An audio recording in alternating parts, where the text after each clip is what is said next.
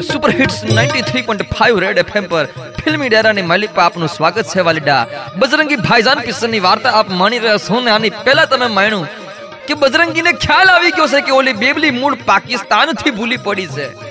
અને ઈ જાણીને એને આટા આવી ગયા છે. વાલીડા, ન્યાથી વાર્તા આગળ કરું વાલા. બજરંગીને ખબર પડી કે ઓલી બેબલી મુન્ની ઓલી શાહિદા પાકિસ્તાનથી છે. ને સુધી વાંધો નતો વાલા. પણ એ લોકો જ્યાં રહેતા હતા એ ઘરના માલિકને ખબર પડી ગઈ.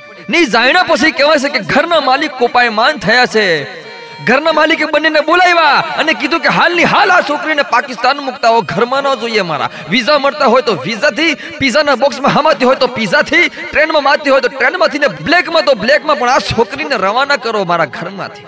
ત્યારબાદ શાહિદાને પાકિસ્તાન મોકલવાના હંધાય પ્રયત્નો થયા છે, પણ હંધાય પ્રયત્નો વ્યર્થ ગયા.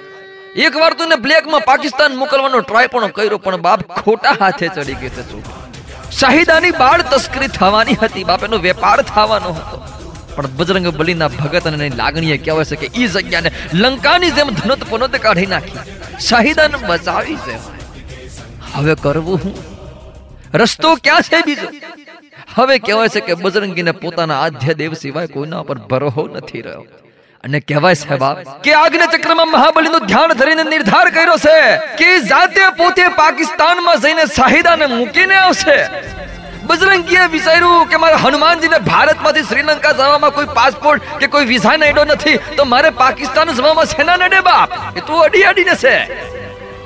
પણ સાહેબ અહીંયા મારે તમને એટલું કેવું છે કે તમે જે કામ કરો એ કામ સાચું હોય અને એમાં જો લાગણી ભળે, ત્યારે સાહેબ તમારે ખાલી નિમિત્ત બનવાનું હોય છે. કામ તો આપો આપ થઈ જતા હોય છે, સાહેબ.